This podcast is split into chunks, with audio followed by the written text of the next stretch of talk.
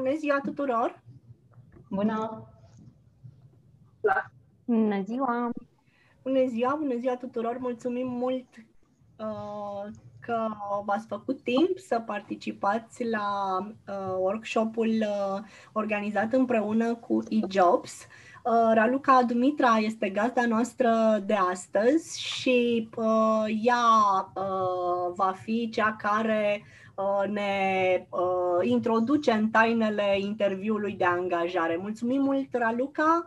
Uh, te rog să preiei uh, legătura. Sigur. Bună! Uh, mulțumesc și eu pentru invitație și, și mă bucur să, să fiu astăzi alături de voi. Uh, numele meu era Luca și sunt uh, marketing manager la eJobs. Uh, pentru cei dintre voi care poate nu sunteți atât de familiarizați cu, cu piața muncii, cred că ar fi bine așa pentru început să vă zic câte ceva despre noi, despre eJobs. Uh, suntem cea mai mare platformă de recrutare din uh, România și probabil că pe măsură ce veți ajunge să interacționați mai mult cu piața muncii o să și ajungeți să ne folosiți mai mult. Uh, și ceea ce facem noi este super simplu, practic conectăm cererea cu oferta. Mai exact, companiile care au nevoie să recruteze oameni vin la noi să-și posteze joburile, uh, iar candidații ca mine, ca voi, uh, persoanele fizice, să le zicem așa, sunt cele care vin să își caute job și practic noi facem acest matching între Uh, între uh, ce caută candidații și ce caută companiile. Încercăm cumva să-i aducem la aceeași, la aceeași masă și să formăm practic uh, echipe. La eJobs eu mă ocup de partea de marketing pentru, atât pentru companii cât și pentru candidați. Uh, și uh, e, unul, e și unul dintre motivele pentru care mă aflu astăzi aici, pentru că mi-ar plăcea să șeruiesc cu voi din uh, insight-urile pe care am pe de-o parte din perspectiva asta că interacționez destul de mult direct cu angajatori, cu HR, cu recruiter, cu oameni care susțin interviuri și atunci am, am un feedback destul de cald și de constant din partea angajatorilor. Uh, practic de cealaltă parte a baricadei și pe de altă parte uh, cred că am și eu um, câteva insight-uri valoroase, zic eu, prin prisma faptului că eu însă mi-a trebuit să recrutez de-a lungul timpului diversi uh, membri pentru echipele prin care am fost. Atunci am fost și eu în poziția de recruiter Uh, și cred că mai am insight-uri și din perspectiva candidatului, pentru că am trecut prin destul de multe interviuri de angajare la, la rândul meu. Nu toate uh, cele mai, uh, cele mai fericite, dar cu siguranță am învățat, am învățat ceva din, din fiecare experiență. Așa că astăzi o să vorbim despre interviul de angajare uh, și aș vrea, uh, nu știu, în măsura în care aveți uh, întrebări, um, curiozități și nu reușesc eu să le acopăr, să fie să puneți întrebările atunci când, când apar pe parcurs, fie la, la sfârșit o să avem și o sesiune de QA, fie să vi le notați și să le adresați atunci, cum, cum vă simțiți mai confortabil. Um, și... Scuze? Cred că a fost din greșeală. Așa, bun. Uh, apropo de uh, chestii, uh, chestii tehnice, m-aș bucura foarte mult uh, uh, să vă porniți camerele uh, da, în măsura în care vă simțiți confortabil cu asta, ca să nu vorbesc uh, singură la, uh, la un ecran uh, cu multe chenare negre. E destul de ciudată senzația. Uh, și doi la mână, uh, v-aș ruga ca să ne putem și. Uh, bună, Gabriel, unde te duci? v-aș ruga ca să ne putem, să ne putem cunoaște, să îmi scrieți în chat câteva lucruri despre voi. Mai exact, mă interesează să știu câți ani aveți și dacă ați mai lucrat vreodată, dacă ați avut o experiență de, de angajare. Uh, tot din motive, din motive tehnice, o să vă rog să vă puneți, uh, atunci când vorbiți, să vă puneți microfoanele pe mute ca să evităm, uh, evităm microfonia. Deci, vă, vă rog foarte tare ca să pot să-mi calibrez și eu discursul la, și să știu, să știu mai multe despre voi, să-mi spuneți câți ani aveți și dacă ați mai lucrat vreodată, fie că, nu știu, a fost un job part-time sau internship sau voluntariat, dacă ați avut practic experiențe în câmpul muncii că e, e destul de uh, important. Uh, acest aspect, ca să nu, nu știu, să nu vorbesc despre niște lucruri pe care deja le cunoașteți. Sper să vă faceți și curaj să, să scrieți. O să aștept pe parcurs răspunsurile în, în chat. Până atunci, na, apropo de interviul de angajare, cred că primul lucru pe care ar trebui să-l conștientizăm e faptul că el are o importanță majoră în tot procesul de, de recrutare. Bună, Ana! Bun, hai că văd că începeți să, să scrieți. Aștept răspunsurile voastre. Și de obicei, uh, procesele de recrutare uh, sunt formate, după cum cred că știți deja, din mai multe etape. Există prima etapă, care este partea de uh, etapa preliminară, partea de screening a CV-urilor, în care, practic, persoanele care se ocupă de recrutare verifică toate candidaturile și fac un shortlist. Asta poate să fie făcută de un departament de HR sau Uh, sau de, uh, dacă o să fac pauză, să știți că trag ochiul și la, și la chat uh, să văd ce, ce răspundeți. Poate să fie de, făcută de o persoană de, de HR, partea asta de selecție a CV-urilor, sau de managerul direct, cel care recrutează. De exemplu, în, în e-jobs, managerii de echipe sunt cei care se ocupă de, de recrutare. După care urmează proba practică. Asta presupune testarea abilităților, iar aici diferă în funcție de companie. La unele companii, de exemplu, etapa asta de testare, că e test de limbă, că e test de uh, competențe, că e test de, nu știu, scriere, dacă e un job pe copywriting, asta poate să fie înainte de interviu. Eu una prefer să, să folosesc această etapă de testare ca o selecție a candidaților Însă etapa de testare poate să vină uneori și în timpul interviurilor. Mi s-a întâmplat să, să merg la interviuri unde mi s-au dat atunci teste pe loc de cunoștințe.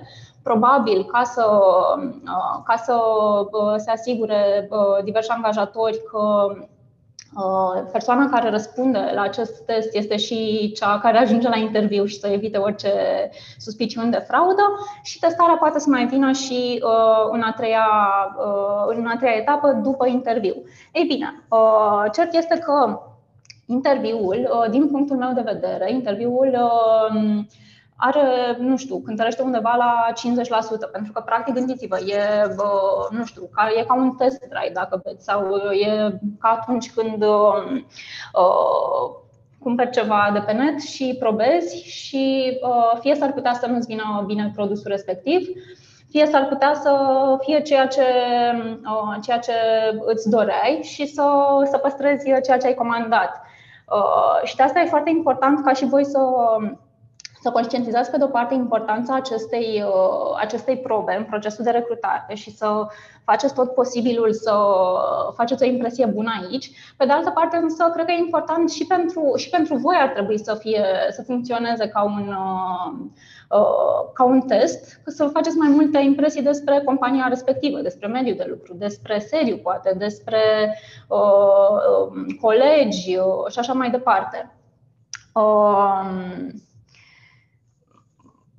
de asemenea, uh, acest interviu de angajare, în unele cazuri, uh, din nou depinde de la companie la companie, poate să fie, de fapt, mai multe interviuri de angajare. Adică, um, cei dintre voi care lucrează și văd că sunt destul de mulți care, care lucrează în prezent, ceea ce mă bucură, că încurajez, încurajez uh, orice experiență de muncă. Um, o să vedeți că, în funcție de companii, puteți să dați un prim interviu cu HR-ul sau cu o persoană care se ocupă de recrutare, care poate fi dintr-o agenție de recrutare, să nu interacționați uh, la primul interviu cu viitorul vostru angajator. Um, se pot, uh, pot fi interviuri cu direct cu managerii de echipe, cum spuneam că e și cazul nostru, uh, sau pot fi interviuri mixte, în care vine și HR-ul și managerul cu care o să ajungeți să lucrați um, ca să eficientizeze cumva timpul. Da, aici diferă de la organizație la uh, organizație. Um, din punctul meu de vedere, poate cea mai, uh, cea mai importantă uh, cea mai importantă parte a procesului de, a, a interviului este uh, pregătirea în sine. Uh, și când zic pregătire, uh, nu știu, poate multe dintre lucrurile pe care o să vi le zic acum o să vi se pară unora dintre voi uh, că sunt, uh, nu știu, la mintea cocoșului sau de bun simț, însă adevărul este că uh, se întâmplă să ne scape tocmai pentru că sunt niște lucruri pe care le luăm așa for granted Uh, se poate întâmpla să ne scape din vedere anumite aspecte. Asta cu pregătirea mi s-a întâmplat și mie când am intervievat.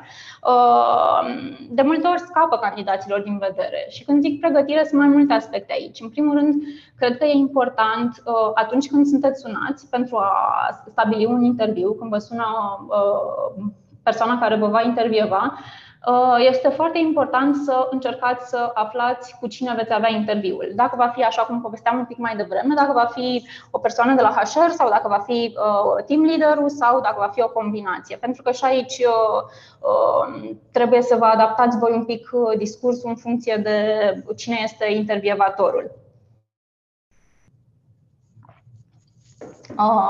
Ce, ce e important să faceți în această primă etapă de pregătire e, în primul rând, să încercați să aflați cât mai multe lucruri despre compania respectivă. Uh, și asta în 2021 e destul de, de ușor de, de aflat, uh, uh, cu o documentare destul de rapidă pe, uh, pe net. Avem chiar uh, un articol pe platforma noastră de conținut pentru candidați, acolo unde venim cu sfaturi de carieră Uh, chiar e Jobs Career se numește, avem chiar un articol care îți zice cum să te pregătești de interviu în 30 de minute și acolo colegele mele au, uh, au spart practic uh, etapele pregătirii în sloturi de 5, 10, 15, 20 de minute, astfel încât la final, în 30 de minute, să fii, să fii gata de interviu. Și o să revin către voi după, după acest, către Roxana, de fapt, cu, acest, uh, cu, ace- cu o listă de articole care cred că vor fi utile. Uh, apropo de, uh, de asta, ar trebui să știți ce face compania respectivă. E, nu știu, e ca atunci când ești la un suc cu cineva și ca să poți să faci cât de cât o discuție cu persoana respectivă, e bine să ai cât de cât un background despre, despre ea. Cred că ar fi interesant să știți și cât de mare este echipa. Mai este un aspect aici. Um, sunt mulți candidați care, um, care de multe ori uh, din start exclud companiile care nu sunt atât de mari sau de care nu au auzit. Și fac asta pentru că, evident, că pentru toată lumea, un uh, brand uh, cunoscut, nu știu, că vorbim de multinaționale sau un brand pe care îl consumăm cu toții, e mult mai atractiv în ochii noștri, pentru că suntem familiari cu el, știm cam ce, fac, ce face brandul respectiv și atunci e firesc să fie și um, uh, atracția mai mare spre brandul respectiv. Însă eu v-aș sfătui să nu excludeți uh, din start companiile de care n-ați auzit pentru că s-ar putea să aveți surprize super, super plăcute. S-ar putea să fie, uh, nu știu, niște startup-uri foarte mișto, uh, de, unde chiar, de care chiar dacă n-ați auzit, Uh, să fie un mediu foarte plăcut și care să favorizeze învățarea, uh, să puteți să vă dezvoltați mult mai ușor decât, uh, decât într-o multinațională, de exemplu, unde toată, tot, toată direcția carierei e mult mai, mai birocratică, dacă vreți. Și dacă vă faceți griji că aceste, aceste companii de care n-ați auzit, nu știu, pot să fie poate mai shady, ar trebui să știți că la noi pe eJobs, colegii noștri verifică manual absolut toate companiile și toate anunțurile. Deci, din punctul ăsta de vedere, nu o să găsiți, nu știu, companii care declară altceva, declară un obiect de activitate diferit de realitate sau, sau care nu știu, postează un job și de fapt recrutează pentru alt job, pentru că uh, ai mei colegi deja fac această verificare tocmai ca să fie un mediu de lucru cât mai uh, uh, safe. Uh, un alt aspect important, uh, uh, apropo de partea asta de pregătire pentru interviu, ar fi uh, să citiți foarte bine înainte de interviu uh, jobul, uh, anunțul jobului la care ați aplicat. Și din nou, da, așa este, așa este, Ana Maria. De multe ori aceste branduri mari sunt uh, ca pomul lăudat și, de fapt, exact. Uh, se poate întâmpla și asta să, să pară tot așa super shiny și când ajungi acolo, de fapt, să vezi că aia nu e în regulă, aia nu e în regulă, că poate uh, mediul de lucru uh, nu e așa de idealizat cum, îl, uh, cum pare din, uh, din auzite. Dar evident că nu, nu putem generaliza. Ce sfatul meu pentru voi ar fi să nu excludeți uh, companiile de care n-ați auzit, că s-ar putea să, să fie un uh, mediu de lucru foarte mișto pentru voi. Uh, bun, revenind la job description.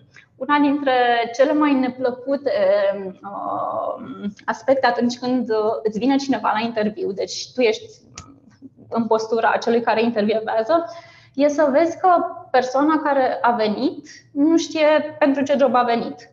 Uh, poate pare puțin uh, ciudat, dar se întâmplă frecvent. Și asta nu, nu cred că se întâmplă neapărat uh, din reavoință, poate se întâmplă, nu știu, că aplicați la.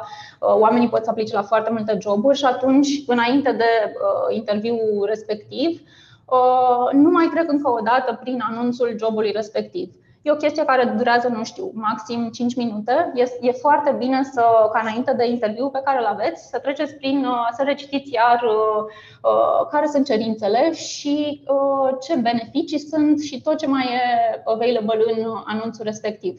Și asta vă poate ajuta și pe voi, de exemplu, să să vă adaptați voi discursul pe anunțul respectiv, practic să vă personalizați interviul. De exemplu, dacă în job description uh, vedeți că uh, se caută sau e important pentru profilul de candidat pe care îl recrutează să aibă atenție la detalii, uh, nu știu, să fie team player, să um, și să, nu știu, să livreze la timp, ok, uh, nu o să vă duceți să ziceți fix cu aceste cuvinte interview, wow, doamne, mă scuzați, uh, intervievatorului, m-am supraentuziasmat, uh, că aveți atenție la detalii, că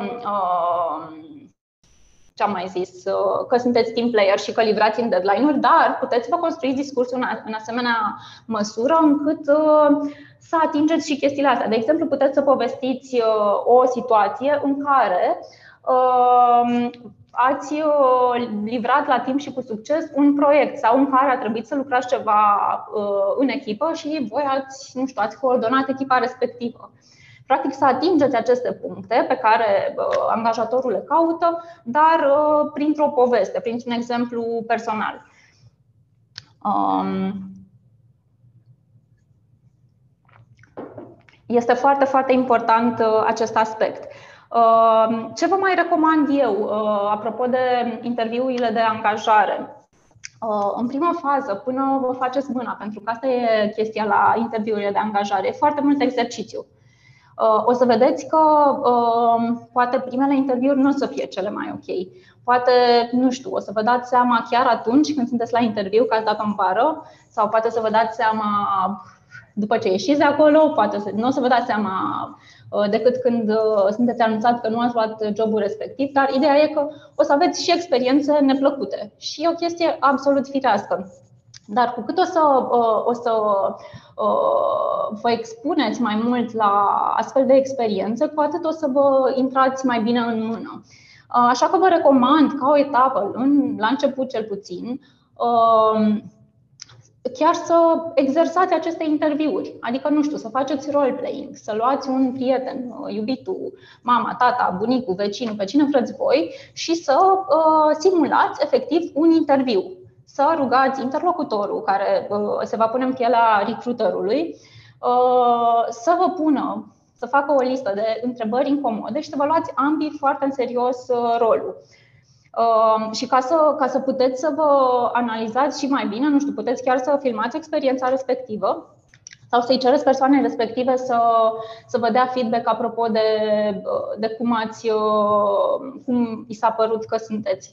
De preferat ar fi să fie o persoană care are un pic mai multă experiență, uh, care a trecut prin mai multe interviuri, pentru că dacă veți, uh, dacă veți face asta cu cu cineva care uh, a fost la, la fel de puține interviuri ca voi, atunci probabil că feedback-ul nu va fi neapărat, uh, va fi, nu știu dacă va avea capacitatea să vină cu o perspectivă foarte uh, obiectivă. Dar dacă luați pe cineva, nu știu, o, un frate mai mare sau o, o, mama, tata, I don't know, um, atunci eu cred că va putea să, să vină pe de-o parte cu un feedback destul de obiectiv și pe de altă parte, dacă veți face și exercițiul ăsta de a vă filma sau de a vă înregistra, cred că puteți și voi ulterior cu un ochi critic să vedeți, nu știu, să vedeți uh, locurile în care poate Uh, nu aveți o postură corectă sau uh, locurile în care faceți multe pauze în vorbire sau, nu știu, locurile unde v-ați blocat la anumite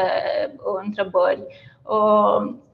Cred că puteți să, să analizați foarte bine acest lucru, așa că v-aș recomanda să, um, să faceți această, aceste, aceste roleplay-uri înainte de, de interviu. Cred că pot să vă fie de foarte mare folos.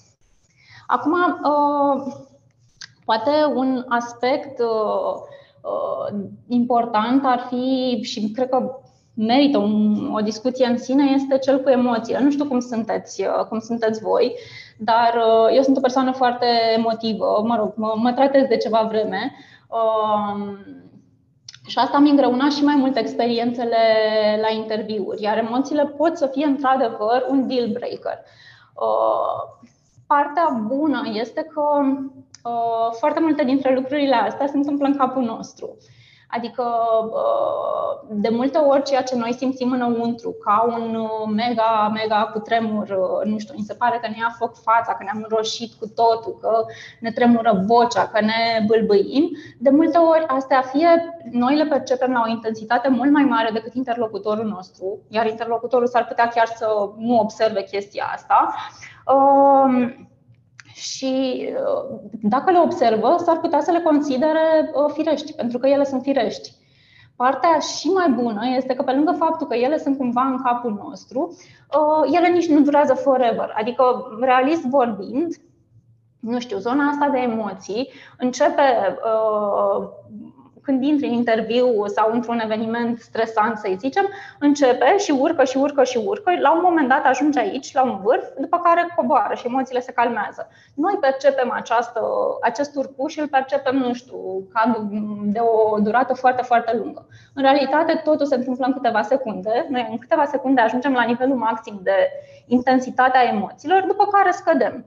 Uh, și ideea este că e, e un lucru absolut firesc. Emoțiile sunt acolo, la unii mai, la un nivel mai ridicat, la alții la un nivel mai scăzut. Dar nu durează forever și interlocutorii nu o să vadă acest, aceste emoții la fel cum le percepem noi. Uh, și mai e o chestie care cred că o să vă ajute apropo de tips and tricks. Uh, e foarte important pentru, pe de o parte, pentru a controla emoțiile astea, e foarte importantă poziționarea voastră. De multe ori, noi avem tendința să ne, atunci când mergem la interviuri, avem tendința să ne poziționăm așa. Aici sunt eu, candidatul, și aici e recruiterul. Asta se întâmplă cu atât mai mult în momentul în care uh, sunteți la început de drum, pentru că vor fi motive super obiective care vă vor trage către poziționarea asta. Voi nu aveți foarte multă experiență, recruiterul are. Voi vă doriți să vă angajați, recruiterul este cel care vă poate uh, angaja și așa mai departe. Eu v-aș recomanda să încercați pe cât posibil să nu mergeți pe asta, să vă gândiți când plecați la interviu, când ajungeți la interviu, de fapt, să vă poziționați așa și să vă spuneți că este o discuție pe care o aveți cu persoana care urmează să vă, să vă recruteze, dar uh, este o discuție pe care ați avea o, uh, nu știu, pe care ați putea să o aveți, de exemplu, și la o cafea, în care, într-adevăr, uh, intervievatorul trebuie să afle mai multe despre voi și voi trebuie să vă vindeți cumva, dar, pe de altă parte, recruiterul, intervievatorul nu este Dumnezeu. De asta, uh, cu cât vă poziționați mai pe uh, același, uh, la același nivel de interacțiune, zic acum, cu atât o să aveți voi mai multă siguranță pe voi și o lejeritate mai mare în discurs. Și vă garantez că și, și din emoțiile astea se vor mai diminua pe, pe parcurs odată cu poziționarea asta. Pentru că de multe ori tindem să amplificăm foarte, foarte mult lucrurile când nu e cazul. Ce ar mai fi de spus, apropo de do's and don'ts? Um, Probabil că o bună parte dintre voi uh, uh, văd că lucrați în acest moment. Probabil că ați trecut și prin, uh, și prin interviuri uh, online, mai ales acum de un an de zile cu pandemia. Uh, în momentul ăsta, cumva, interviurile se întâmplă uh, în continuare și online și offline. Dacă vorbim de un interviu online, E foarte important ca înainte de el, pe lângă partea de pregătire despre care am vorbit și care se aplică la orice formă de interviu, e foarte important să faceți verificările tehnice. Să vă asigurați că vă treceți în calendar uh, evenimentul în ziua și în ora respectivă, înainte cu 10 minute, să verificați că aveți un laptop funcțional, uh, uh, că vă merge microfonul, că vă merge camera, fix chestiile tehnice că găsiți un colțișor din cameră care să fie cât de cât neutru, iar asta poate să însemne, nu știu, un perete alb. Sunt convinsă că oricine are un perete alb sau iuni în casă, pentru că, nu știu, uh, nu ar fi drăguț să se vadă în spate, habar n-am, mare dezordine sau 10 pisici și 5 căței care să zburdă prin spatele vostru că aveți lumină bună, că vi se vede fața. Uite, de exemplu, acum lumina pe care o am eu aici nu mă favorizează neapărat foarte tare, că mi-accentuează uh, mi accentuează cearcămile, dar aici sunt convinsă că voi uh, știți mai bine cu lumina de pe, de pe platformele de socializare. Uh, și apoi e foarte important să fiți la timp acolo. Asta cu uh, punctualitatea e un aspect super, super important. Uh, și la interviurile online și la interviurile offline. În cazul interviurilor uh, offline, apropo de punctualitate, uh, e foarte important să vă asigurați înainte că știți cam cât vă ia să ajungeți la sediul companiei, uh, că vă luați o marjă de eroare și nu întârziați.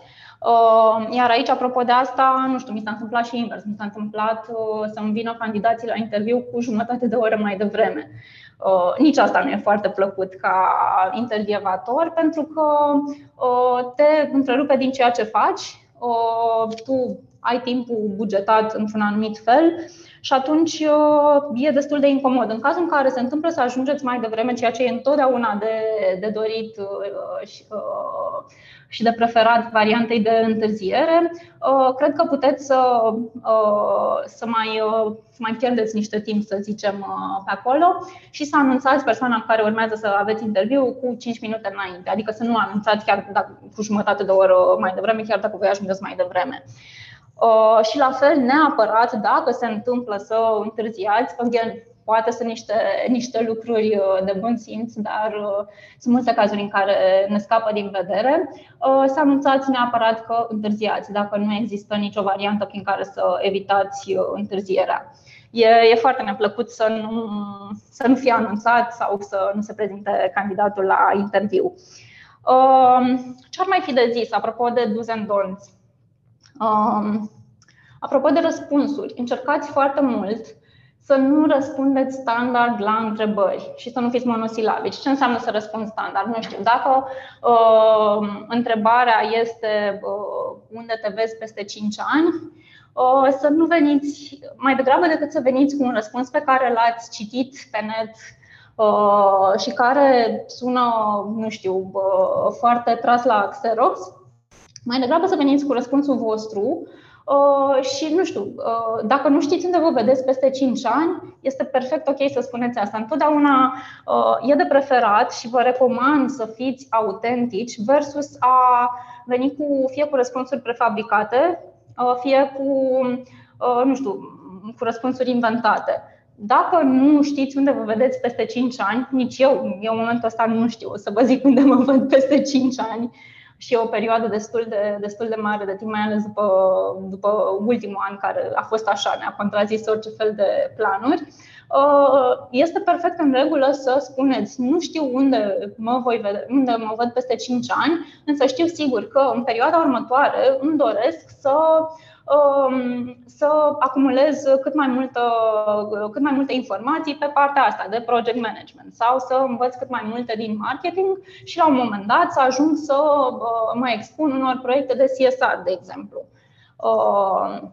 Um, Deci asta v-aș recomanda, să nu, să nu, să nu copiați uh, răspunsurile pentru că se simte imediat și, uh, și e de preferat întotdeauna să răspundeți autentic și la fel încercați, nu știu, chiar dacă întrebările pot să fie, uh, la, să, să fie cu, să solicite răspunsuri de tipul da sau nu, să nu răspundeți niciodată doar cu da sau nu, să mai completați ceva acolo, pentru că s-ar putea, cu siguranță, recruiterul vrea să afle mai multe despre voi, chiar și cu acea întrebare, uh, da, nu. Um, și s-ar crea și, nu știu, um, un awkwardness uh, uh, dacă ați fi monosilabici. Um, am intrat un pic și în partea asta de întrebări capcană. Poate mulți zis capcană, însă sunt în continuare întrebări pe care uh, cei cu care uh, aveți interviuri și probabil că uh, o să povestim, chiar o să vă rog să-mi ziceți în partea de, de Q&A dacă ați avut întrebări capcană până acum, prin care pare că recruiterul vrea să vă pună într-o postură incomodă. Adevărul este că, da, de multe ori, um, persoana care vă, vă pune o întrebare incomodă uh, chiar vrea să vă pună într-o, într-o postură incomodă, dar nu doar ca să vă pună în postura incomodă, ci pentru a vedea cum vă descurcați voi când sunteți scoși din zona asta de confort. De exemplu, aveam un, uh, am avut la un moment dat un interviu cu uh, următorul, cu cel care urma să fie manager și era vestit pentru întrebările super dubioase pe care le punea. Uh, erau întrebări uh, de genul uh, de ce, de ce te trezești dimineața sau um, nici nu mai știu. Niște, niște răspunsuri la care, niște întrebări la care, pe de-o parte, dacă îi dădeai niște răspunsuri uh, uh, standard sau să zicem amuzante, habar n-am, mă trezesc pentru că uh, îmi sună alarma, zicea nu, nu, nu, nu asta vreau să știu. Pentru că, de fapt, în spate voia pe de o parte să verifice partea asta de creativitate și pe de altă parte vrea să afle, nu știu, lucruri mai, uh, mai deep, să le zicem, despre, despre cum, uh, ce te motivează, de fapt, mai departe de, nu știu, niște tascuri concrete de la job. Uh, și aici, în cazul acestor întrebări uh, capcană, vă recomand să fiți cât de autentici puteți. De exemplu, o altă întrebare uh, capcană este asta cu ce defecte ai.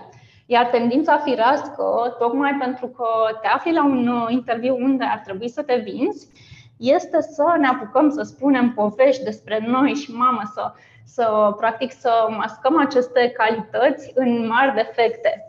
De exemplu, mă amuză teribil când uh, la genul ăsta de întrebare răspunsul este sunt perfecționist sau um, mă implic prea mult. Um, e ok și să răspundeți așa, dar uh, sincer, uh, v-aș recomanda mai degrabă, în loc să încercați să mascați, de exemplu, să treceți o calitate, da, sunt perfecționist, ce înseamnă asta? Înseamnă că vreau ca totul să iasă perfect. În realitate, el e un, un defect Uh, dar noi, când zicem asta, vrem să trecem drept o calitate. V-aș recomanda mai degrabă să, decât să încercați să mascați un uh, uh, defect în calitate, mai degrabă să veniți cu un defect pe bune pe care îl aveți și apoi să adăugați și o calitate peste asta. De exemplu, un defect poate să fie faptul că, nu știu, nu sunt o persoană matinală. Asta e un adevăr. Și știu foarte multe persoane cărora nu ai ce să le faci, nu poți să le trezești dimineața. Poți să zici chestia asta, uh, nu sunt neapărat o persoană matinală, însă uh, atunci când uh, pornesc ceva, nu închei ziua până când nu bifez obiectivul ăla. Asta este un, un răspuns super sincer și super autentic în care voi chiar vă ziceți un defect pe care îl aveți, pe care încercați să-l ridicați un pic cu o calitate și, practic, nu încercați să înfloriți și să, să păreți altceva. Uh, o să încerc să, să ne să ne grăbim un pic ca să avem timp și de întrebări. Uh, altă întrebare super, super importantă, uh, care poate intra în categoria asta de întrebări capcană, este întrebarea de multe ori la finalul interviurilor, recruiterii vă întreabă dacă aveți întrebări orice ați face, absolut orice ați face, chiar dacă este totul super clar, chiar dacă interviul a durat, nu știu, uh, o oră și știți totul și despre job și ați pus toate întrebările uh, uh, pe care le-ați avut până atunci și aveți toate răspunsurile, întotdeauna mai întrebați ceva. Uh, pentru că aici iar uh, încearcă să testeze diverse, diverse aspecte. Uh, de exemplu, pentru mine, o, o persoană care nu este curioasă nu e neapărat o persoană pe care vreau să o am în echipa mea, pentru că curiozitatea asta vine cu multe alte, alte aspecte. Nu știu, vine cu dorința de învățare, vine cu descoperire, cu partea de, nu știu, de a încerca lucruri noi. Și în momentul în care nu mai ai curiozități, pe mine una mă sperie chestia asta. Uh, și cred că e imposibil, nu știu, să, să nu aveți uh, nicio întrebare pe care o puneți la final de interviu. Nu știu, fie că întrebați uh, lucruri despre echipă, despre um, nu știu, activitățile pe care le organizează poate în afara jobului, despre um, nu știu, oportunitățile de creștere în companie. Întotdeauna vă recomand să aveți o întrebare uh, pregătită. Și tot la fel, ca, ca întrebare pe care vă recomand neapărat să o puneți uh, la finalul interviului pentru a fi lucrurile cât mai clare pentru voi, um, e partea asta de next steps. Întrebați întotdeauna ce urmează după, care sunt următoarele uh, etape ale interviului. Pe de-o parte, pentru că vă va ajuta și pe voi să, să aveți în, uh, în cap un timing estimativ pentru că altfel uh, veți rămâne, nu știu, uh, s-ar putea să uh, rămâneți foarte mult timp în așteptare, iar asta să ducă la o serie de dezamăgiri, de frustrări și atunci, dacă știți exact, uite, urmează ca până în următoarele două săptămâni o să continuăm etapa de interviu și o să mai vedem, nu o să vă zică câți candidați o să vadă, dar o să vă zică, pot să vă zică că uh, vor mai face interviuri în continuare. După care, nu știu, urmează să facem o selecție din cei pe care i-am văzut. După care um, persoanele care au trecut de prima etapă a interviului vor trece printr-un al doilea interviu, asta ca să vă dau niște exemple. Dar întotdeauna, cu siguranță, um, cei care vă vor intervieva vor ști cam care sunt next steps. Așa că vă recomand și, și, pe, și vouă să întrebați acest lucru ca să știți că așa e fair și uh, corect uh, și să întrebați cam când ar trebui să aveți un răspuns, fie că e unul pozitiv sau negativ. Dacă uh, vedeți că uh, a trecut acest uh, deadline, să zicem, că vi s-a zis că până pe 24 uh, iunie o să aveți răspunsuri și nu aveți niciun răspuns de la persoana respectivă, este perfect în regulă să reveniți voi cu o întrebare uh, drăguță apropo de hei, salut, uh, ai cumva vești despre procesul de recrutare, ce se mai întâmplă, and so on. E de preferat, evident, să, să nu uh, să, să revină angajatorul la voi, dar tocmai pentru că este un număr foarte mare de aplicări, gândiți-vă că recruiterii văd zilnic, nu știu, sute, mii de CV-uri, unii dintre ei, s-ar putea să dureze mai mult și procesele de recrutare. Uh, bun, hai că tot, tot zic că închei și vă promit că nu mai, nu mai am foarte multe lucruri de zis. Cu ce aș vrea să plecați uh, din acest uh, workshop? Aș vrea să plecați cu ideea că ar trebui să mergeți la cât mai multe uh, interviuri. Chiar dacă asta apropo de partea asta de exercițiu. E foarte important să vă expuneți la cât mai multe experiențe de genul ăsta pentru a vedea exact, uh, um, exact uh, ce se întâmplă în viața reală. Uh, în momentul ăsta, de exemplu, din uh, cele peste 30.000 de joburi pe care le avem pe eJobs, 9.500 sunt pentru persoane Uh, care nu au niciun pic de experiență, adică enorm de multe. Ceea ce înseamnă pentru voi că aveți foarte multe șanse să, uh, să fiți chemați la interviu. La toate astea, imediat am văzut și întrebarea ta, Ana Maria, imediat uh, intru pe ea. La toate astea se adaugă joburile entry level, cum le numim noi, la care se solicită experiență între 0 și 2 ani de experiență. Deci, cu siguranță, uh, aveți foarte multe oportunități din care să alegeți. Uh, un alt aspect important de care, la care uh, cred că ar trebui să fiți atenți și cu care să plecați acasă este asta că uh, cu cât aplicați la joburi care se potrivesc mai bine cu CV-ul vostru, cu atât vă creșteți șansele de angajare. Asta, uh, șansele de a fi chemați la interviu. Um, asta e, e un mit pe care candidații l-au de multe ori. Cred că dacă aplică la cât mai multe joburi, uh, își cresc șansele de, de a fi chemați la interviu. În realitate nu este chiar așa. E, uh, tocmai pentru că noi facem acest matching între job și CV-ul candidatului, Uh, dacă veți aplica la joburi, de exemplu, la care vi se solicită să vorbiți limba chineză și să aveți 5 ani de experiență în marketing și voi nici nu vorbiți limba chineză și aveți un an de experiență în marketing, atunci uh, șansele ca, uh, ca voi să fiți chemați la interviu și să vi se ia CV-ul în calcul pentru jobul respectiv sunt destul de mici pentru că vor avea șanse mai multe cei care bifează criteriile jobului respectiv. E firesc. Așa că vă recomand să citiți super, super bine anunțurile de, uh, de angajare înainte să aplicați și să aplicați la joburile unde vedeți că vă potriviți cu ce se cere acolo. Acum, na, nu o să fie un, uh, un matching perfect, dar uh, e important să fiți aproape de ceea ce se cere. Aș vrea să mai plecați cu faptul că este ok să o dați în vară. O să aveți multe interviuri ratate, să le zicem, it's ok, din asta învățăm. Și o să aveți multe interviuri ratate, nu știu, și la 30 de ani, probabil că și la 40, it's ok. Este super, super bine. Uh, partea mișto este că um, um, la următorul interviu, cu siguranță nu o să mai dăm atât de rău în vară sau nu o să mai facem aceleași uh, greșeli.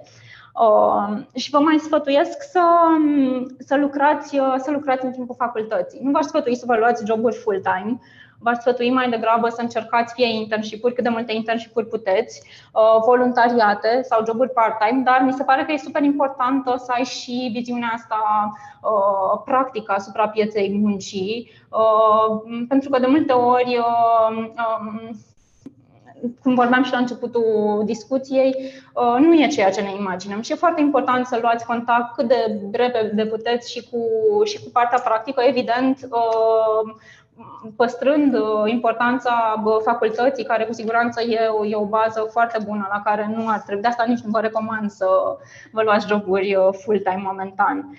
Uh, am, de exemplu, colegi și prieteni care s-au angajat abia după ce au terminat facultatea sau abia uh, după master și regretă că au făcut acest lucru când ar fi putut să acumuleze niște experiență și acum să fie mai avansați în uh, carieră. Dar v-am zis, nu v-aș recomanda să vă luați neapărat joburi full-time de acum și să aveți, să aveți curaj să aplicați, pentru că, așa cum ziceam, sunt foarte multe oportunități și să aveți curaj să greșiți. Asta mi se pare superb, să, să-ți permiți luxul de a greși, mi se pare absolut superb.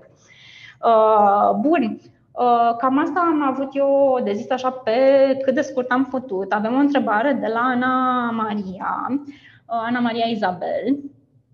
Um, cum credeți că ar trebui să fie managerul sau șeful direct? Da, și asta este, este o întrebare, uh, este o întrebare uh, capcană.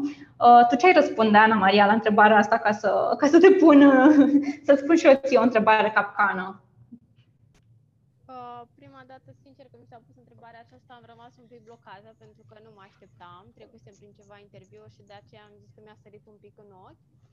Însă, după ce am stat să mă gândesc un pic, cum am pus în situația în care aș fi eu șeful și m-aș întreba ce așteptări aș avea eu de la mine sau ceilalți de la mine.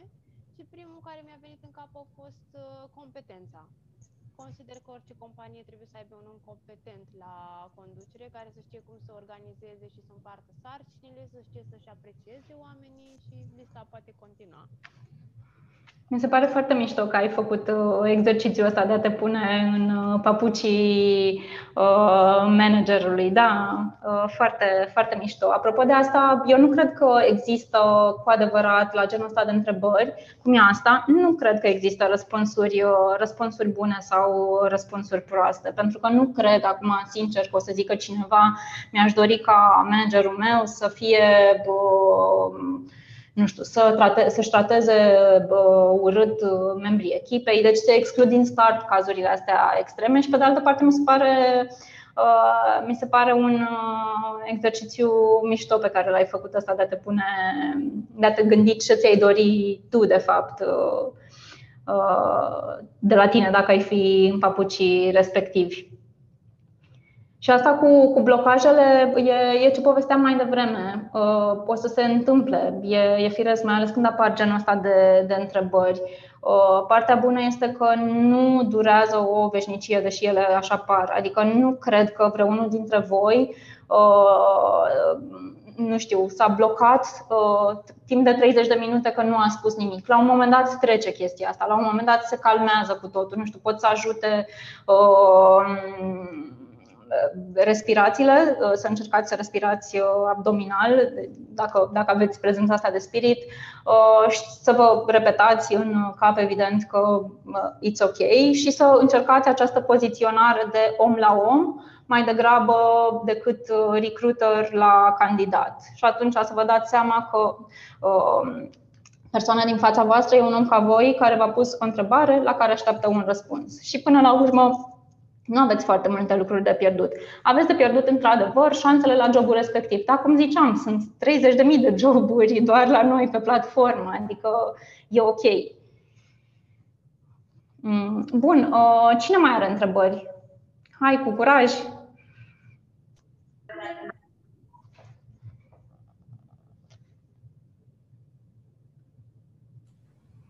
Aș avea eu o întrebare. Uh, știu că uh, tinerii în general sunt tentați uh, să exagereze puțin experiența în CV sau poate activitățile de voluntariat, să le prezinte un pic mai detaliat decât au fost într-adevăr realizate. Cât de corect este o astfel, cât de corectă este o astfel de abordare, Raluca?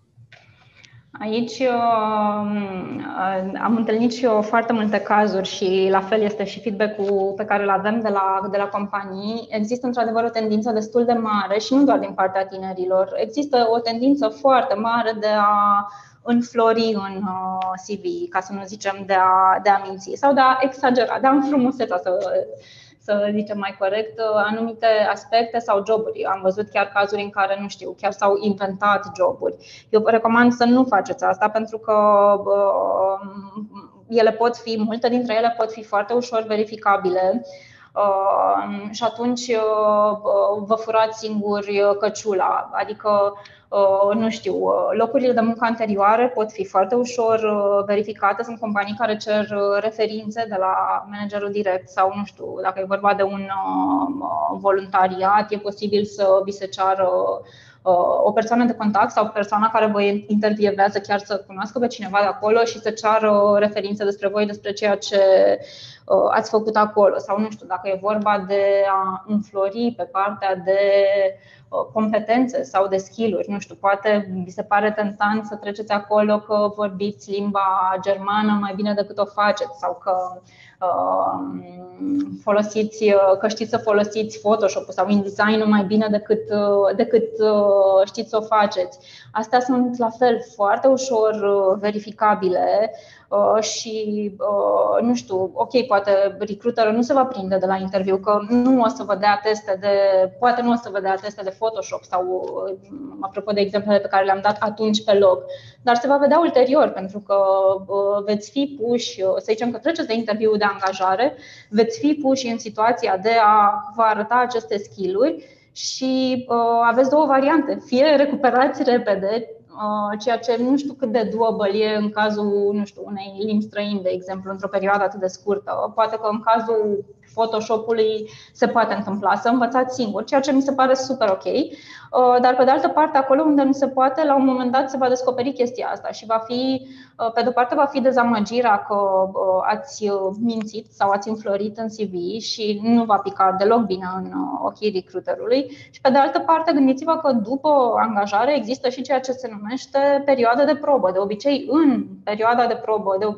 care este cam de trei luni, patru luni la pozițiile de management, în cele trei luni cam ai timp să-ți dai seama ce e cu angajatul respectiv și, ok, nu se va prinde de la interviu, dar va vedea în trei luni și atunci tot n-ați rezolvat nimic. Așa că și aici vă sfătuiesc să fiți cât se poate de sincer cu voi și, uh, și, și cât, mai, cât mai autentici, pentru că Poate că vouă vi se pare, nu știu, există această tendință la început de drum că, băi, nu am ce să trec în CV, uh, poate nu ați făcut uh, uh, niciun internship până acum. It's ok, dacă nu ați făcut internship dacă vi se pare că CV-ul vostru este chel, atunci mai bine decât să fabricați aceste uh, experiențe anterioare, atunci mai bine poate treceți, uh, nu știu, poate detaliați mai mult pe zona de hobby-uri și de pasiuni Uh, pentru că și asta zice angajatorilor destul de multe lucruri. Iar atunci când uh, se caută joburi cu zero experiență, cum sunt cele 9500 care sunt în prezent la noi pe platformă, angajatorul își asumă că voi nu aveți experiență și ok. Evident că ar fi de preferat să aveți ceva experiență, dar în momentul în care jobul pentru care se recrutează solicită zero experiență, e ok să nu aveți experiență nu știu, sau puteți să treceți în uh, CV uh, anumite cursuri pe care poate le aveți dacă nu aveți experiență de muncă, uh, sau anumite premii pe care le-ați luat în timpul facultății, sau poate chiar din liceu, dacă vi se pare relevant. Acum nu o să treceți, nu știu, că ați luat premiul întâi la Olimpiada de franceză din clasa a doua. N-ar trebui să mergeți atât de în urmă cu experiența, dar puteți să vă folosiți și de aceste activități extracurriculare, să le zicem, sau nu știu, puteți să uh, poate ați făcut voluntariat sub o formă care nu e neapărat, neapărat uh, atât de organizată, adică nu v-ați dus și ați lucrat cu echipa nu știu care, dar poate uh, la un moment dat, un exemplu care îmi vine acum în minte, poate la un moment dat v-ați strâns cu mai mulți uh, prieteni de la blog și v-ați apucat și ați um, curățat parcul din fața, din fața blocului. Asta, ok, poate nu e de trecut în CV, dar e o experiență pe care o puteți menționa, de exemplu, la interviu, pentru că, uh, nu știu, se văd multe skill-uri aici. Se vede faptul că ați fost în stare să organizați o echipă sau, mă rog, să strângeți oameni care să creadă în același lucru ca voi, să, uh, să luați atitudine față de uh, un lucru, să vă îndepliniți obiectivul. Sunt multe lucruri care se văd și din experiențele astea care poate nu sunt atât de organizate, chiar dacă nu ați făcut concret voluntariat.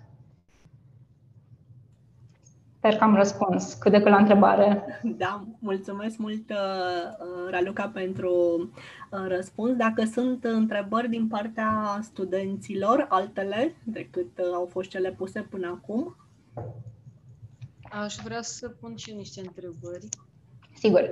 Uh, aș dori să vă întreb de ce deseori la interviuri angajatorii pun întrebări de genul uh, unde locuim, cu cine, câți bani dăm pe chirie, adică dacă stăm în chirie, câți bani dăm, care este, nu știu, sensul acestor întrebări.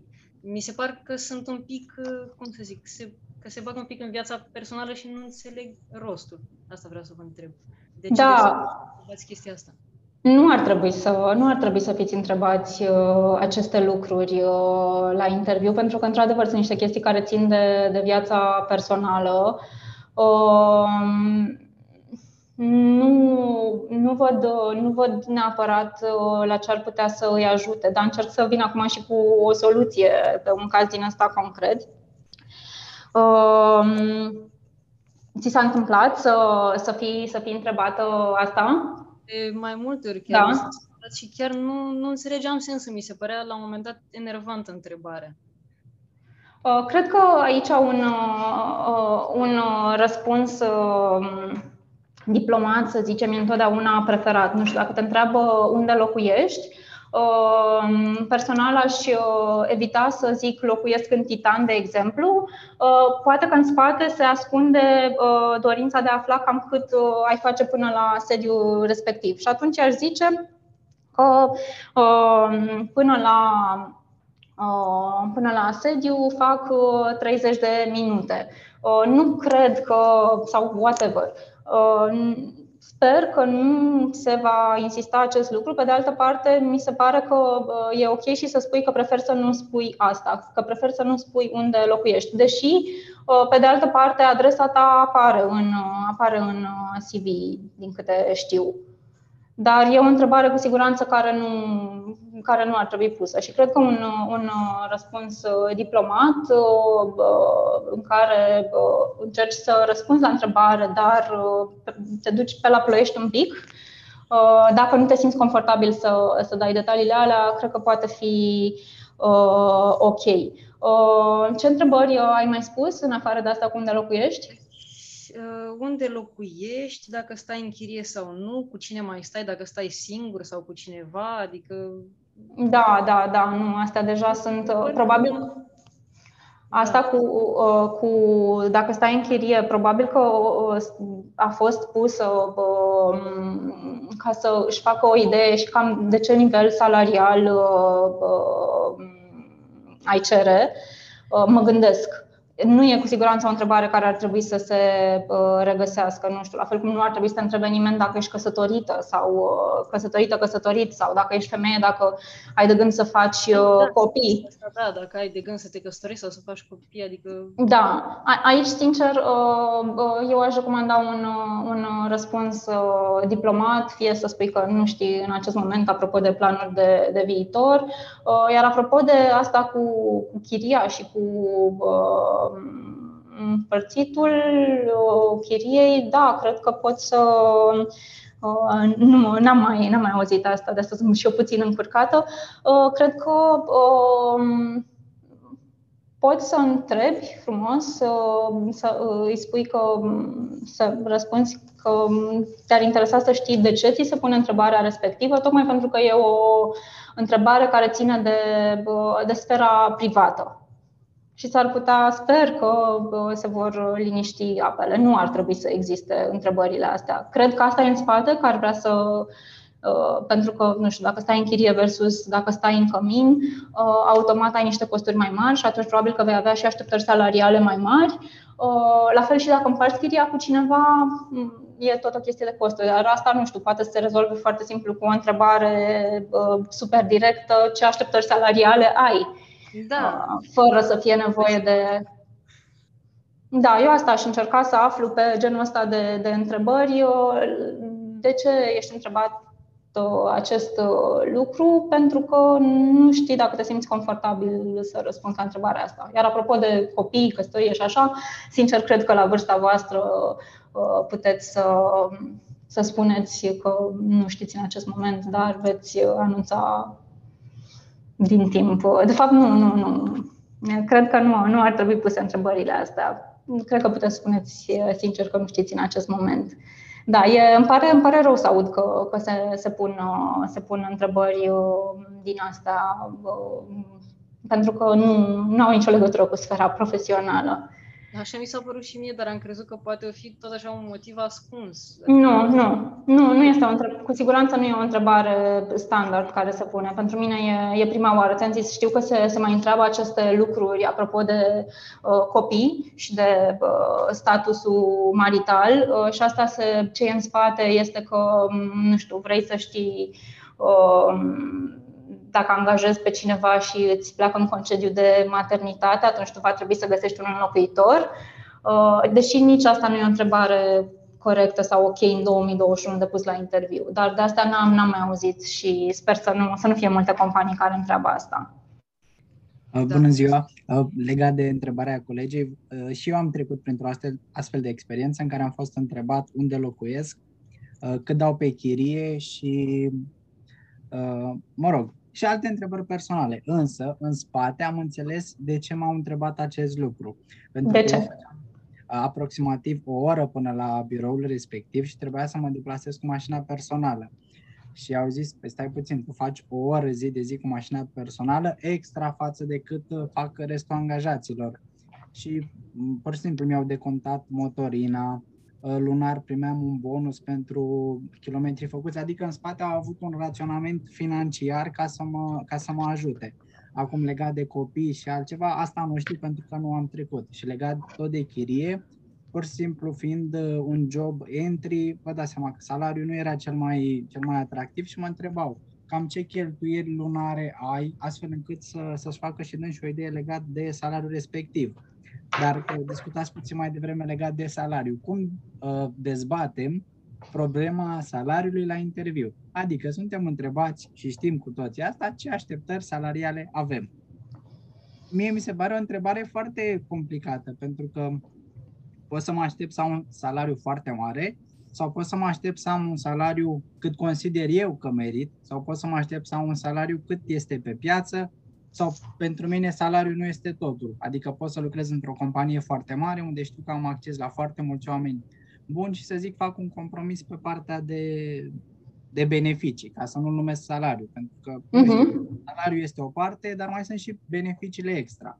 Evident. Uh-huh. Aici uh, sunt două, două moduri din care puteți să abordați uh, partea asta cu salariu, care este într-adevăr și nu doar, nu doar uh, la început de carieră e un subiect delicat.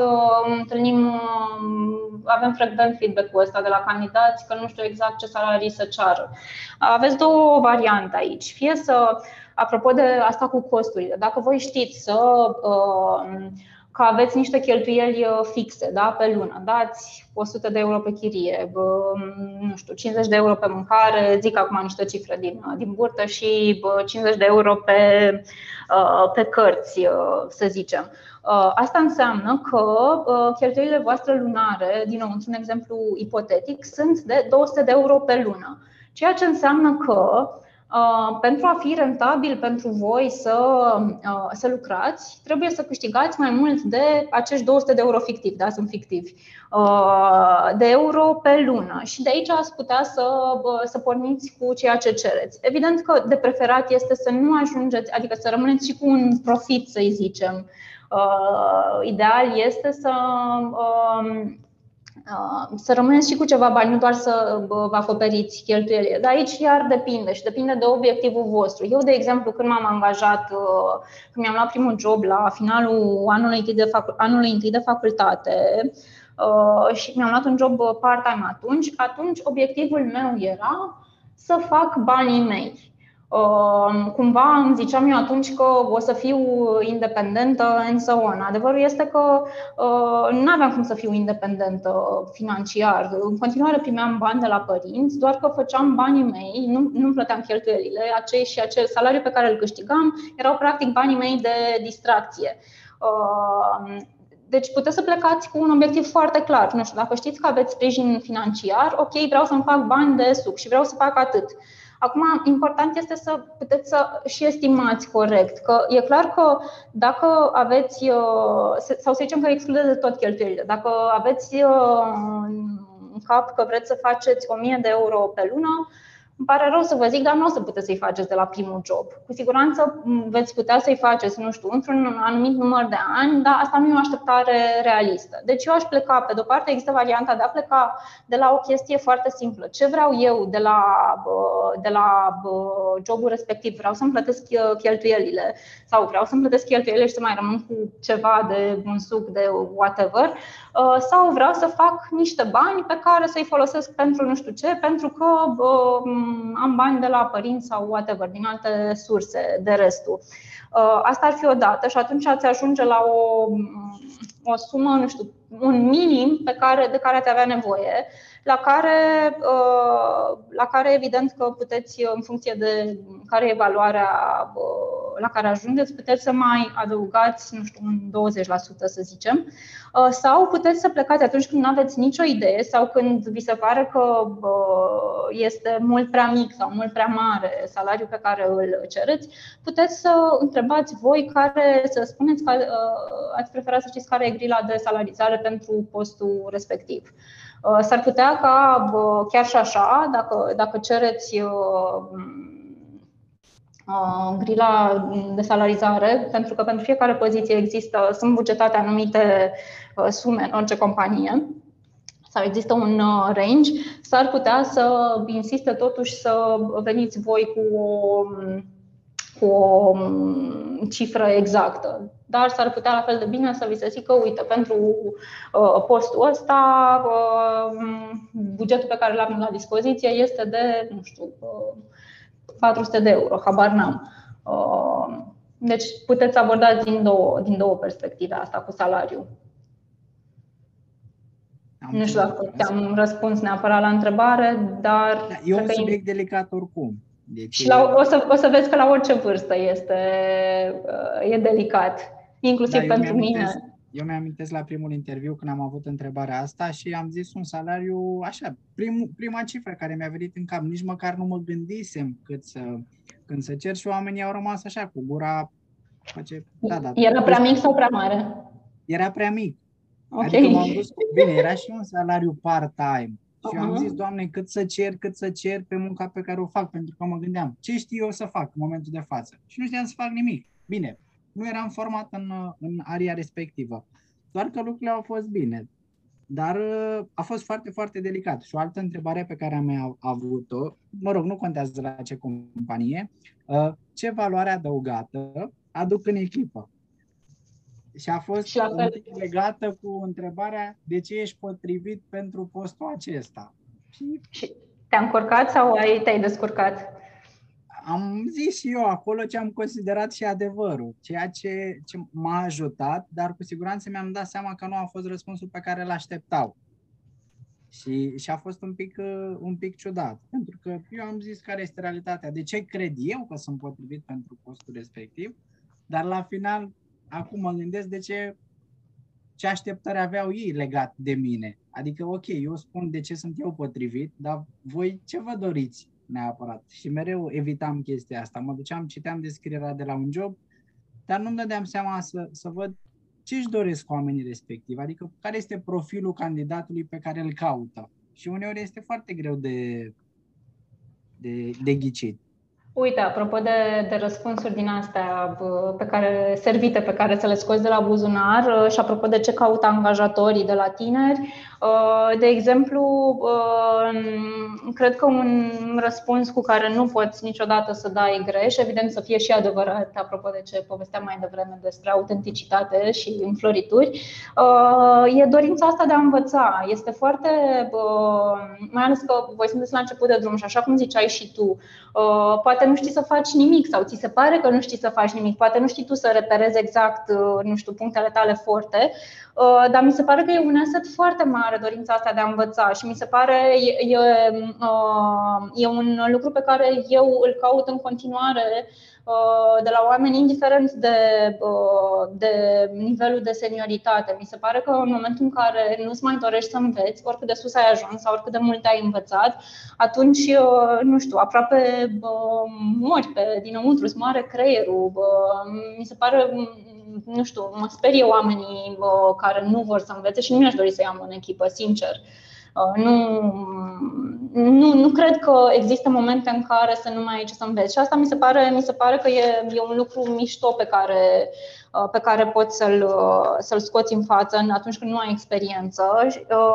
Și iar cred că se caută pentru că mai există această, aceste percepții poate greșite față de, de tineri, de tineret, Uh, cum că nu, nu sunt uh, serioși. Uh, deși cifrele și toate studiile pe care noi le facem în ultima perioadă ne arată că nu e chiar așa, că există extrem de multă seriozitate că, și că na, nu e neapărat legată de vârstă. Și poate, nu știu, ai, la o întrebare de genul ăsta poate ați putea să punctați inclusiv o chestie care ține de seriozitate, de asumarea responsabilităților. Asta este foarte important, din nou, este foarte important la, la, în orice etapă din carieră, să fiți în stare să-ți asumi responsabilitatea, dar e cu atât mai plăcut și mai mișto să vezi chestia asta că se întâmplă uh, de la o vârstă fragedă. Știi că, practic, că uh, nu știu, eu îți dau ție un proiect și că tu poți, evident, după ce îți oferi tot sprijinul de care ai nevoie, toate resursele, după ce te familiarizezi cu,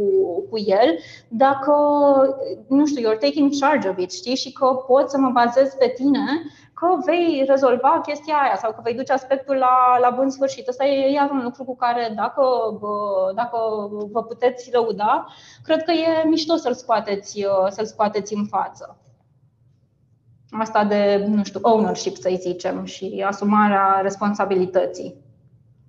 Și iar, uite, o chestie care s-a dovedit super importantă după anul ăsta nebun de, de pandemie care a fost, Uh, e chestia asta cu adaptabilitatea, adică mm, s-au schimbat atât de multe, nu știu exact cum s-a perceput, uh, cum ați perceput voi chestia asta sau uh, cei care nu lucrați, dar s-au schimbat atât de multe, astfel încât, din punctul meu de vedere, adaptabilitatea, um, posibilitatea de a răspunde atunci, pe loc, la ce se întâmplă, de a, nu știu, de a zice, ok, asta se schimbă, ok, se schimbă, trebuie să mă dau eu după cum se schimbă lucrurile. Asta mi se pare super, super importantă, pentru că și aici Uh, asta, într-adevăr, mai mult la, uh, pe măsură ce înaintezi în vârstă, tind să devii foarte, să devii foarte inflexibil și să-ți placă tot mai mult zonele de confort.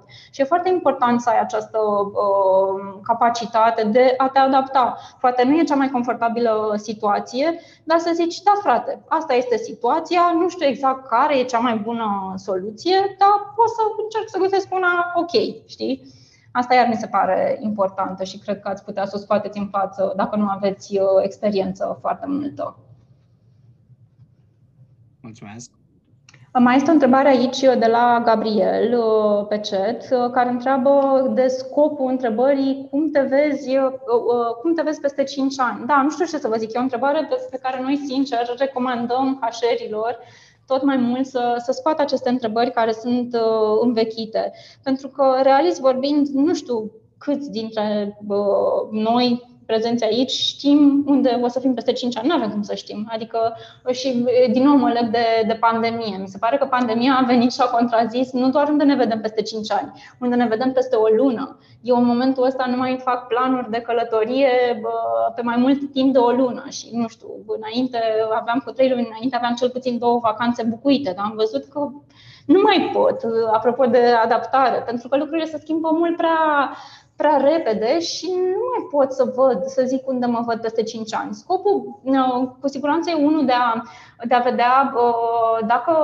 dacă știți uh, ce vă doriți, pentru că sunt persoane care au foarte clar în minte, nu știu, până la 20 de ani vreau să, să ajung aici, până la 25 de ani vreau să fac X copii, până la 30 vreau să fiu milionar și așa mai departe ce să zic, sunt norocoase aceste persoane, le invidiez. Eu nu sunt, uh, nu fac parte dintre ele și n-am făcut nici înainte de, de pandemie, că nu pandemia m-a, m-a schimbat.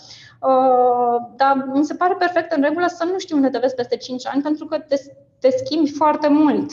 Uh, în afară de asta, cu a vedea cum, cum cât de structurat ești, cred că vor să vadă și stabilitatea nu știu, dacă acum la, la o asemenea întrebare, probabil că și răspunsurile o să fie nu știu, la, la nivelul întrebării, adică nu știu cine o să ce răspuns poți să dai cu adevărat ok la întrebarea asta, nu știu, poate un răspuns sau sincer sau așa, să spui ar fi tot așa să, um, să încerci să fentezi uh, întrebarea și să spui că uh, în acest moment uh, puteți să vă legați de pandemie, iată, mulțumim că ne putem lega, tocmai pentru că în ultima perioadă lucrurile s-au schimbat cu o viteză foarte mare, nu știu unde vei fi peste 5 ani, dar știi cu siguranță că uh, îți dorești să fii într-o echipă mișto, unde să ai parte de uh, proiecte mișto și uh, sper că în ăștia 5 ani să fi învățat suficient de multe uh, lucruri astfel încât să fii, uh, să fii capabil să, uh, să conduci poate chiar tu o echipă sau, nu știu, poate că unii dintre voi și-ar dori ca peste 5 ani să aibă propriul lor business sau I don't know.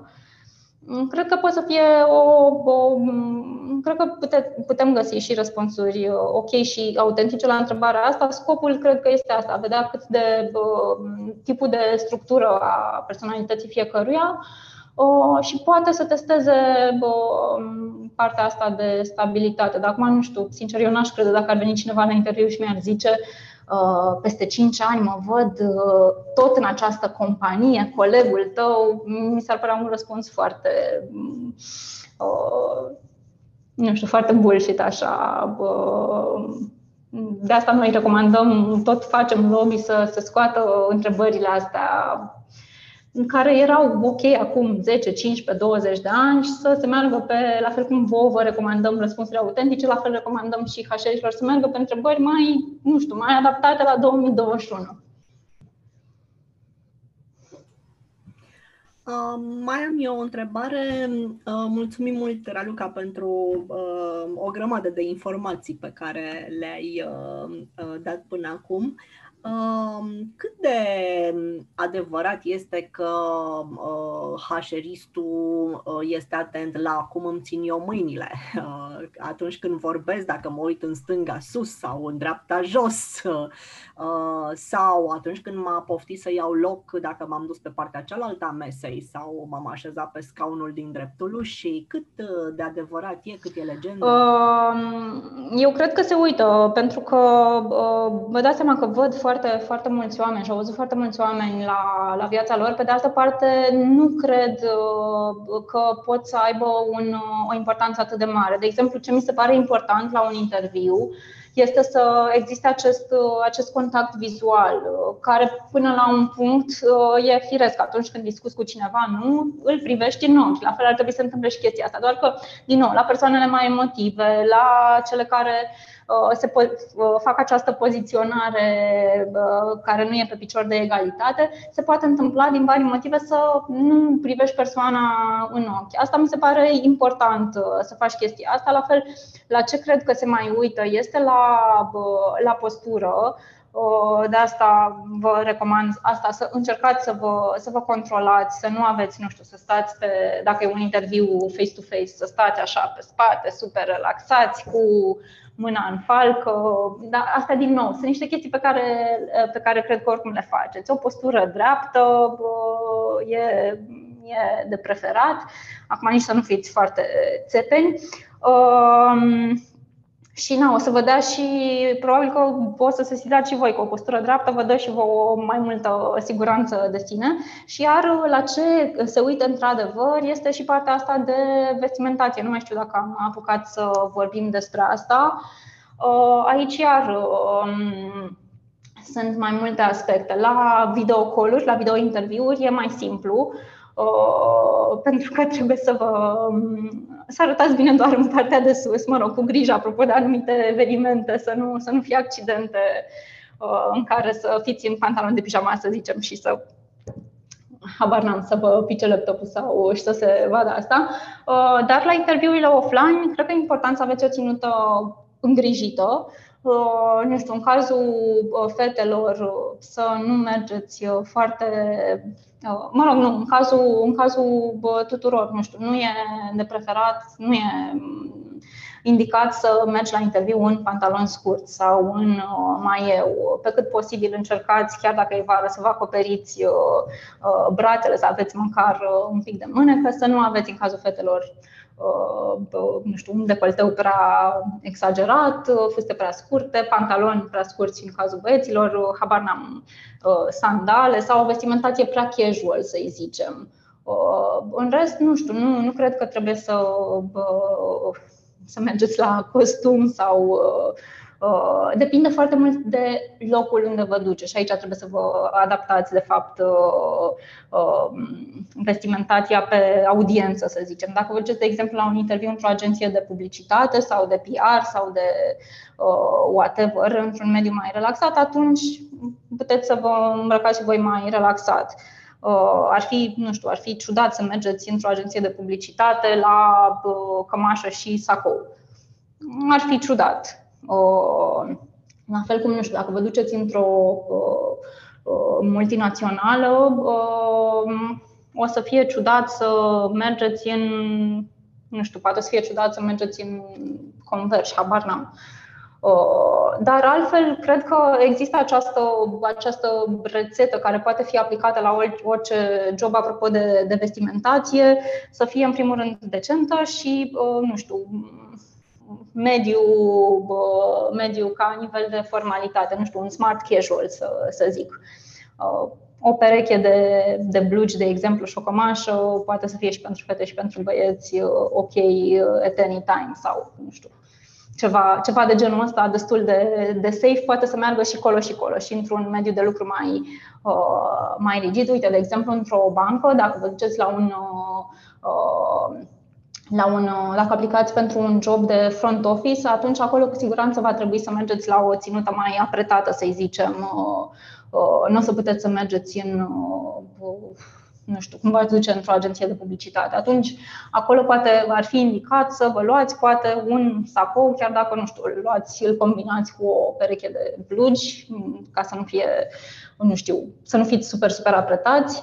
Um, dar e, e bine totdeauna să încercați să vă adaptați pe, pe domeniu, pe de-o parte, și pe tipul de job la care aplicați. Pentru că una este să lucrezi în departamentul de marketing al unei bănci și să lucrezi practic în spate, cu să-ți vezi doar colegii.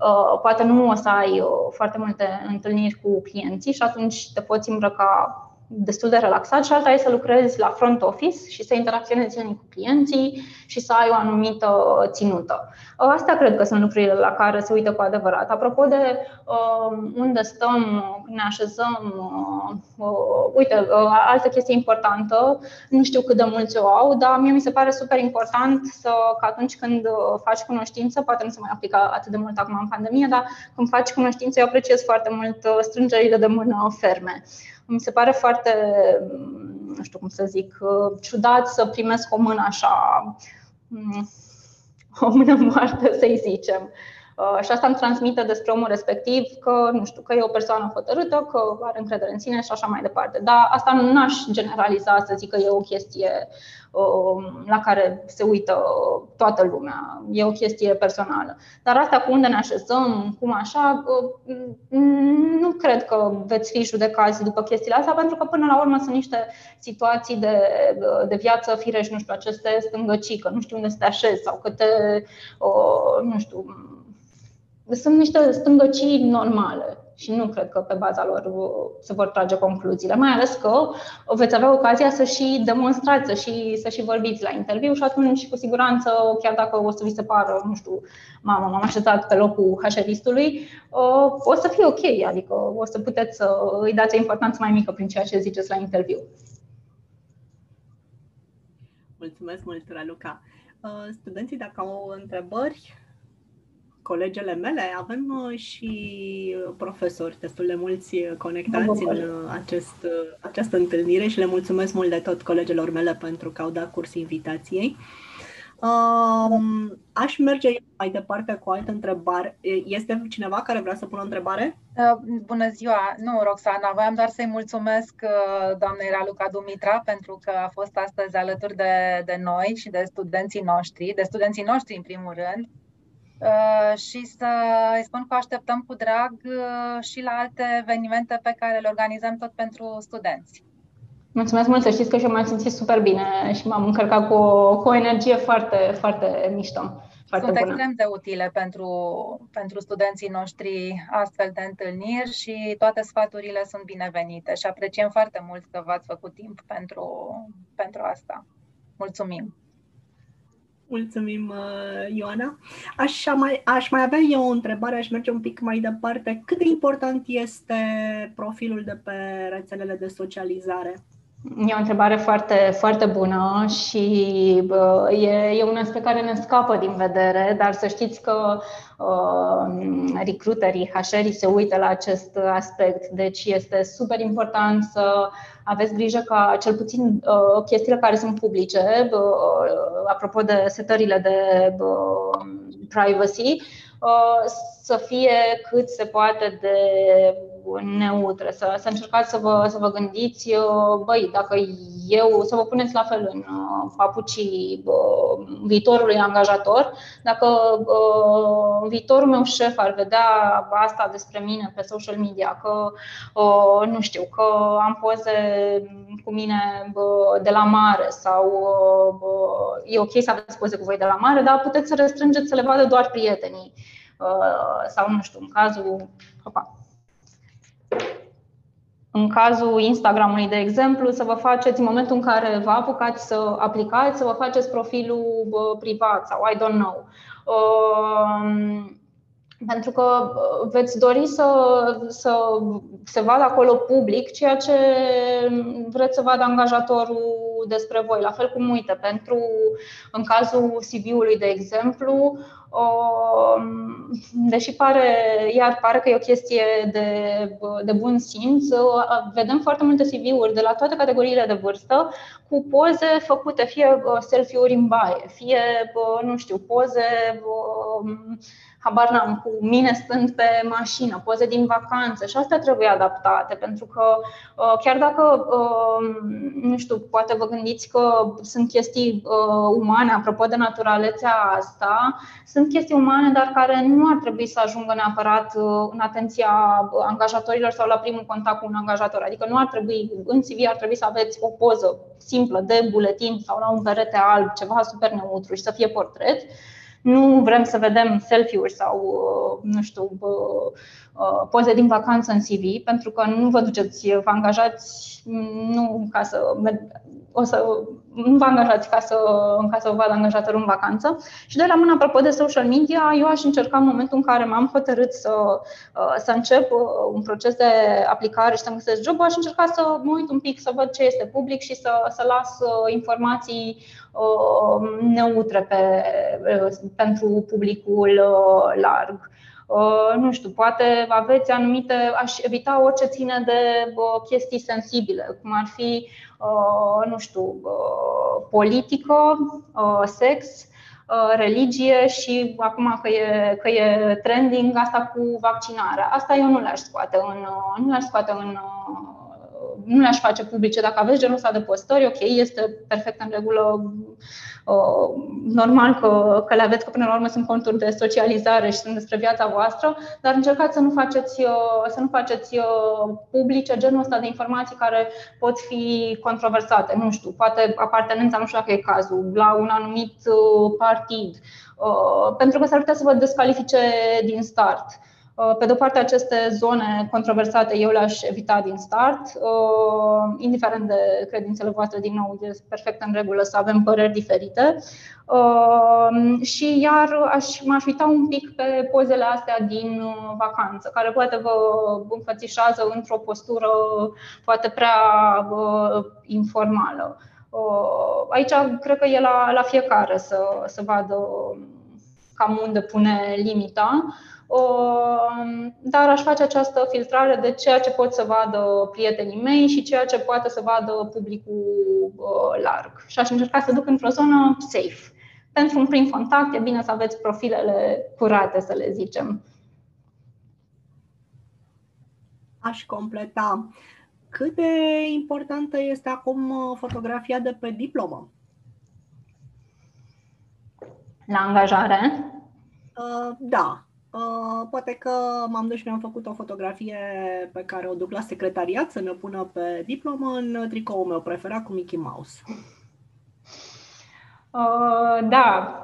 Uh, nu cred că este, că este potrivită. Pe de altă parte, uh, nu cred că vă va reduce șansele de a obține un job, pentru că, realist, diploma o veți duce angajatorului în momentul în care veți avea deja oferta Uh, semnată în momentul în care se va întâmpla angajarea și nu cred că um, faptul că va vedea, va vedea într-un tricou cu Mickey Mouse uh, îi va schimba părerea despre voi dacă ați apucat să-l impresionați pozitiv. Pe de altă parte, însă, s-ar putea să uh, nu vi se mai pară vă o idee bună peste 10 ani să vă vedeți pe diplomă în poza cu, în tricou cu Mickey Mouse?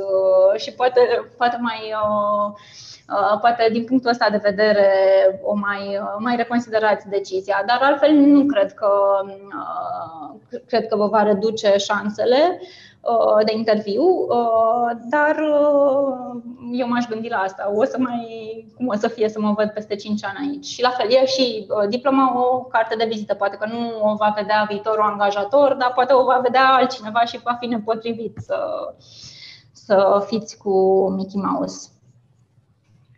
Mai avem aici, da. scuză, mai avem aici, văd uh, pe chat uh, o întrebare. Uh, întreabă Gabriel dacă e ok să spunem la interviu faptul că am plecat la jobul anterior din cauza salariului.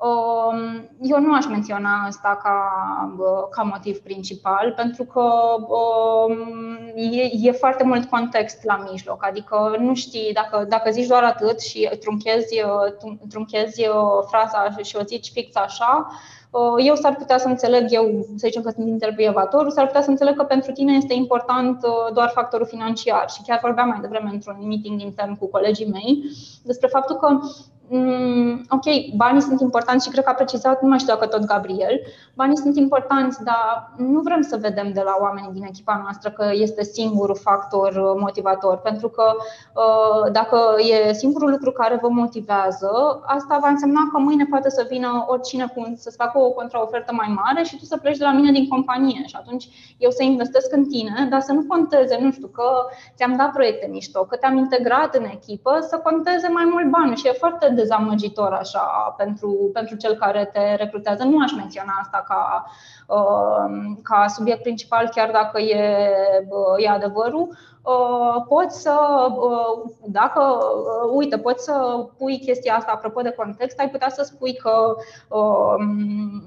și cred că poate să fie adevărat să, să simți că era o companie unde nu mai aveai loc să te dezvolți iar asta pot să punctez că inclusiv nici perspectivele salariale nu erau foarte bune pe viitor, dar una este să pleci din cauza salariului pe care îl ai acum, ceea ce înseamnă că tu ești nemulțumit de ceea ce ai în momentul ăsta și asta este să, cre- să, să pleci pentru că uh, perspectivele salariale nu sunt foarte, foarte bune. Pentru că asta înseamnă că uh, dacă tu pleci din cauza perspectivelor, să zicem, înseamnă că tu acum poți să lucrezi pe un salariu, să zicem, mediu, cu ideea că în timp vei învăța lucruri și vei ajunge la un salariu mai mare. Dacă tu pleci acum din cauza salariului, poate recruiterul va înțelege fără context că ai plecat pentru salariu de atunci și nu va ști că, dacă ăla va, nu știu, a fost mare sau mic și se va gândi că singurul lucru care te motivează sau principalul lucru care te motivează este banul. Aș mai adăuga ceva, poate nu aș ignora de tot asta, dar aș lega, nu știu, uite, cu partea asta de bă, oportunități de creștere. Astea sunt niște chestii reale și, și eu îmi pun zilnic uh, problema pentru oamenii de la mine din echipă, cum ce oportunități de creștere au, pentru că e adevărat. Și și eu însă mi-am ajuns de multe ori în punctul în care am observat că nu, nu prea mai am unde să cresc la, la un job, că am cam învățat tot, pentru că e un adevăr. La, sunt multe locuri, multe joburi unde Mm, există niște limite, nu știu, ajungi la un anumit nivel, înveți tot și nu prea mai ai ce să faci acolo. Și atunci, da, e cazul să, să schimbi jobul. Și mi se, pare, mi se pare ok să zici asta despre tine, că mm, Adică mi se pare că te pune într-o lumină bună să zici că ai plecat pentru că nu mai aveai uh, unde să crești sau că îți doreai să înveți și altceva. Mulțumim mult, uh, Raluca. Dacă mai sunt întrebări? Se pare că nu.